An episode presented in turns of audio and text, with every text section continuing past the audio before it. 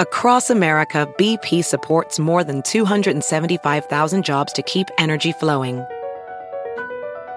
Jobs like updating turbines at one of our Indiana wind farms and producing more oil and gas with fewer operational emissions in the Gulf of Mexico. It's and, not or. See what doing both means for energy nationwide at bp.com slash investing in America. This afternoon, the House elected a new speaker. Finally. Selects Mike Johnson.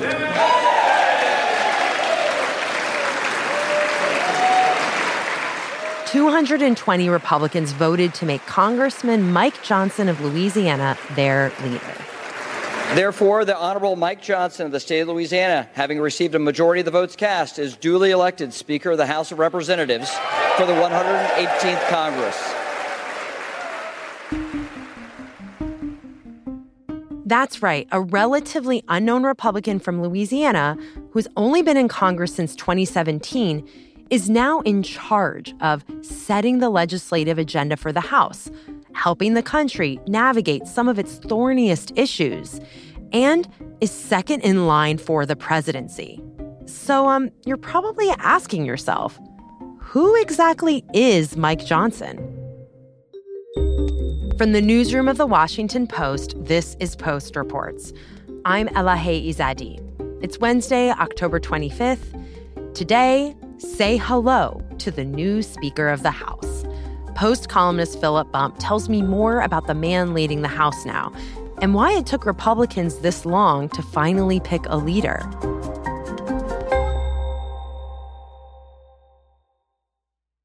All right, Phil, we're going to talk about everything who this person is, how we got to this point, but am I crazy for being like, who is this congressman? Like, how just unknown is he? Well, I think a good measure of how unknown he is is the fact that when senators were asked about the prospect of his being elected speaker this morning, several of them were like, well, you know what, let me Google him and get back to you, right? This is a guy who's not very well known on Capitol Hill, uh, much less to Americans at large. He has perhaps the most possible generic name that exists in the United States. There are all these factors that come into play. In addition to the fact that you know he's someone who's always just sort of been in the background, you know, beyond for uh, something we'll talk about here, I'm sure, which is his his efforts to help Donald Trump overturn the 2020 election. Beyond that, he is not one of these legislators who uh, has gone out of his way to make a name for himself. Yeah, I definitely do want to talk about that. Um, first, Phil, let's just step back and remember how we got to this point. I mean, this is ground we've covered well here on Post Reports, but just to remind all of us, the House has had no speaker since Kevin McCarthy was ousted more than three weeks ago by a handful of far right members of Congress. What have Republicans been doing since then to pick a new speaker? Um, everything in their power. Uh, they have been holding a number of internal votes to try and identify who the person might be that their caucus can organize around. Earlier this month, mm-hmm. uh, McCarthy, to his surprise, gets ousted. And immediately then, the Republican caucus, the majority in the House, needs to figure out who their leader's going to be. Uh, so they start having these internal conversations and they settle on Steve Scalise. Uh, majority of the people in the Republican caucus say, okay, Scalise is going to be our guy. Uh, Scalise very quickly, though, discovers that he too is going to face a lot of opposition from just enough people. I mean, remember, this is a majority that is razor thin. They only have a nine vote edge in the House. Uh, so if you lose five of those votes, all of a sudden you're, you're losing, right? So he can only lose five people. Only five people can, can pledge not to support his candidacy. And it becomes clear that he's going to lose that. Uh, so then the next person in line is Jim Jordan of Ohio. Jim Jordan goes through the same process. Jim Jordan, though, actually brings it to a floor vote. And this time it's not the right wing fringe, but the less conservative aspect that stands up and opposes him. Hmm. Jim Jordan has three votes. All of them are failures. And so the next thing we do, we have to start the process over again, right? So that's what we did this week. Now that's two weeks of elapsed. But finally, this week, they come back, they have another set of votes, and they decide we have our guy, Tom Emmer of Oklahoma. Instantaneously, Donald okay. Trump says, We don't like this guy. We don't like Tom Emmer. He's a RINO, yada, yada, yada. He gets deep six. And then finally, everyone's like, How about Mike Johnson? Last night, everyone's like, Fine, Mike Johnson. Today, they hold the vote. Fine, Mike Johnson. Welcome, Speaker Mike Johnson. This like fine Mike Johnson vibe. um, so so it sounds like what you're saying is that in the 11th hour, it was, you know, it was trying to walk this line between moderates who were opposed to uh, Jim Jordan. And then in the 11th hour with this other person, it was Donald Trump, former President Donald Trump, who did not like him. And so now we have Mike Johnson. So, how did Mike Johnson emerge as triumphant? Yeah, the, that's exactly right. That that again, because this is a very narrow majority the Republicans hold, it doesn't take a big caucus of opposition in order to, to, to spike stuff. And if you actually look at the distribution of ideology from less to more conservative in the Republican caucus, uh, or the vote that each member's district took in 2020, Mike Johnson actually sits just about squarely in the middle of the entire caucus. He sits about halfway between McCarthy and Jordan. He sits, you know, between those two poles of the the fringe right and the the less conservative ones who who helped block Jordan, you know, by any objective analysis, he's a very deeply conservative person. He's probably going to be the most ideologically conservative House Speaker in recent memory, if not in the history of the United States House. But for his caucus, he was agreeable to both sides. And so both sides came around and supported him. Yeah, so tell me more about him. What is he most well known for? And tell me more about his politics. Now he's most known for, and beyond being elected speaker, since no one knew anything about him, the people who are learning about him, that's the first thing they're going to learn. The second thing they're going to learn is that he had a very active role in trying to subvert the 2020 election. He got a bunch of House legislators to sign on to a lawsuit that Texas had brought in order to try and block the results from a number of Biden winning states. He then subsequently helped lead the charge to block those electors on January 6th. Madam Speaker, we have a solemn responsibility today. We must vote to sustain objections to states of electors and you know, I mean, it's important to recognize that he's he was not anomalous. That that even now, even after the 2022 election, when a bunch of people left the Congress and joined Congress, most of the Republicans in the House voted to overturn the electors from Arizona or Pennsylvania or both. It's the primary reason. It's one of the reasons why the election of 2020 became riddled with an unprecedented number of serious allegations of fraud and irregularities all over the country. And so he was not alone in that. But Johnson was very proud of the role that he played in trying to get other legislators first to sign on to this amicus brief and then second to uh, reject the electors. And I think that, you know, after the fact that he won the speakership today, that's the thing that most Americans are going to know about him uh, firsthand. Mm-hmm. And it also sounds like he's quite conservative. Yeah, I mean, he's a lawyer, uh, which is not uncommon on Capitol Hill, but he worked for a lot of far right organizations. He worked for an organization that was uh, focused on blocking access to abortion. He is someone who has made a name for himself in conservative legal circles to some extent by virtue of the work that he's done. So he comes to Capitol Hill with this background of advocacy on far right issues and causes. Is it possible that the fact he wasn't so well known somehow helped him become speaker. Like he wasn't this, you know, fire rod of a person. I know there was a lot of external pressure around the speaker vote and conservative media. Did he sort of fly under the radar and that this happened so quickly, it almost did it help him? Yeah, I think that's definitely an aspect of it. It did happen very quickly, which meant there wasn't going to be a campaign of the type that Jim Jordan launched to try and, you know, cajole people into taking a certain action. There wasn't even really a lot of time for people out in the world to start, you know, tweeting or getting on social media or or act, a- agitating either, you know, organically or, or as part of organizations for or against his bid. And so, you know, this anonymity, if you will, obviously he knows a lot of people in the Capitol, but uh, this fact that he isn't well known, there wasn't a lot of organizing around him, and that it happened very quickly before this sort of thing could come to attention, uh, I think you're right, worked to his benefit. So tell me about the moment when Republicans sort of unveiled Mike Johnson as their guy. So there was a press conference last night. There, there were no votes against. And by this time, it's been three weeks in. They're finally happy. They have someone that they think can do it. They're a little punch drunk. I mean, you can sort of tell when you when you look at them. They're just sort of mm-hmm. you know laughing and having fun. And so he you know he makes his case. Democracy is messy sometimes, but it is our system. This conference that you see, this House Republican majority, is united. Is united.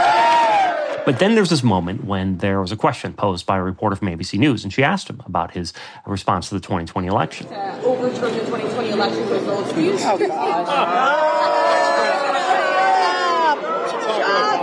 Next question. It's sort of jovial, but it still is striking. you know, that the, the guy who's being identified as, as the, the leader of the Republican Party in the House, you know, one of the first things that occurs is he's asked about a controversial decision, a decision rooted in vote counting, which of course is one of the main jobs the speaker has to organize and, you know, working with the whip. And his response is to try and blow it off, not answer the question, and to do so from the protective bubble of his caucus. I, I think it was a really, really telling moment. Yeah, what was it telling you? Well, I mean, as a reminder, first of all, of the role that Donald Trump has played in shaping Republican politics, right? The fact that this was an issue at all, that there was this push from Trump to try and stop Joe Biden from being recognized as the winner of 2020, of course, has been driving a lot of Republican politics since, uh, and certainly is a defining issue uh, for Johnson. The fact that Donald Trump was the one who played a probably the most important individual role in in tanking Emmer's bid for the speakership yesterday. I mean, you know, he was speaker designate for four hours and until he sort of ran into the Donald Trump buzzsaw. Uh, that too is is a mark of, of how powerful Donald Trump is. But it's also almost metaphorical, you know, that he's he's surrounded by this bubble of agreements on this controversial issue in the same way that the Republican Party broadly is surrounded by a bubble of agreement from Donald Trump supporters and from right-wing media and Fox News. You know, that too is a bubble that protects those legislators from having to answer questions about this very serious issue. And so then we had this microcosm of that exact effect coming into play last night at a moment when this person is being presented as the person who's second in line to the presidency. After the break, what the future of the House could look like under Speaker Johnson. We'll be right back.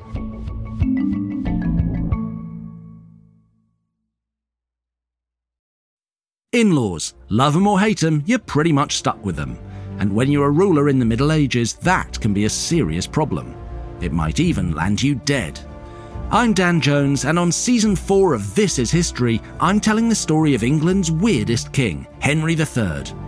He's in way over his head, and he's surrounded by bloodthirsty relatives with their eyes on his throne. To listen, search This Is History and follow wherever you get your podcasts. BP added more than $70 billion to the U.S. economy in 2022. Investments like acquiring America's largest biogas producer, Archaea Energy, and starting up new infrastructure in the Gulf of Mexico. It's and, not or. See what doing both means for energy nationwide at bp.com slash investing in America.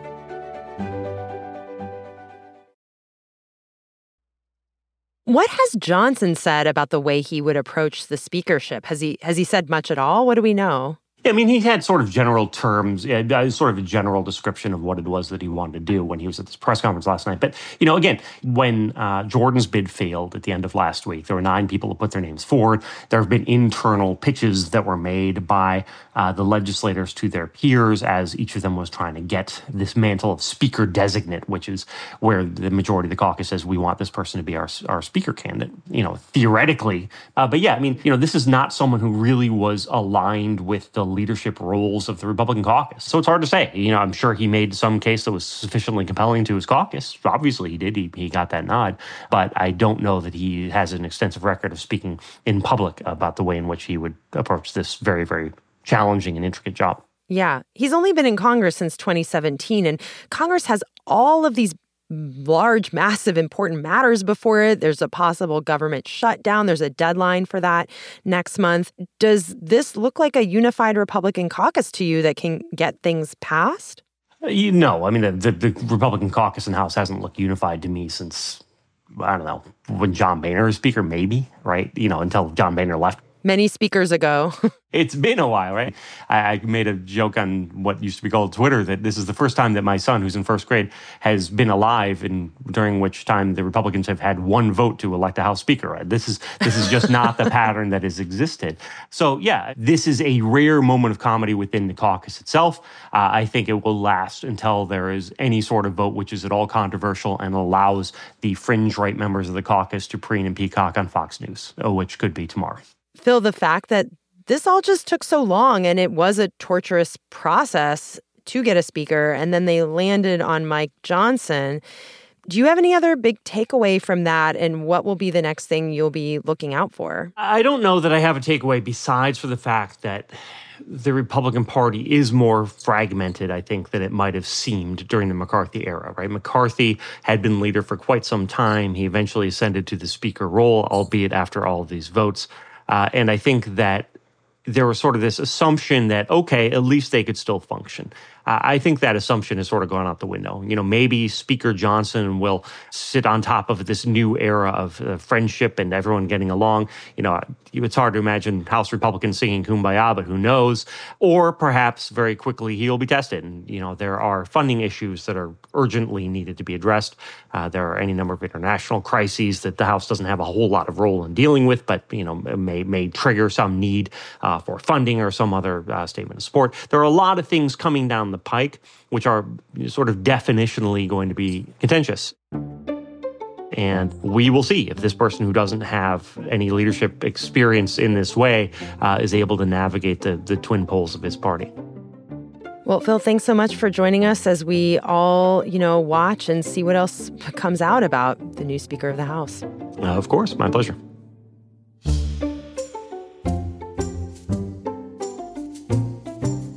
Philip Bump is a national columnist for The Post. That's it for Post Reports. Thanks for listening. Today's show was produced by Arjun Singh. It was mixed by Sam Bair and edited by Rena Flores. We have some exciting news to share about Washington Post subscriptions and audio. If you're already a Washington Post subscriber, you can now get access to Washington Post podcasts ad free in Apple Podcasts. And there are more audio perks around the corner. So connect your post subscription in Apple Podcasts and stay tuned for more subscriber only audio benefits, like exclusive and early access episodes to our new investigative podcast series, The Empty Grave of Comrade Bishop. Those episodes come out weekly every Wednesday, but if you're a subscriber, you can get those episodes two days early on Mondays. If you're not a subscriber yet to the Washington Post, this is a great time to start you can get access to all the Washington Post has to offer. And now you'll also get ad free podcasts and more premium audio perks. Subscribe in Apple Podcasts or by following the link in our show notes. I'm Elahe Izadi. We'll be back tomorrow with more stories from the Washington Post.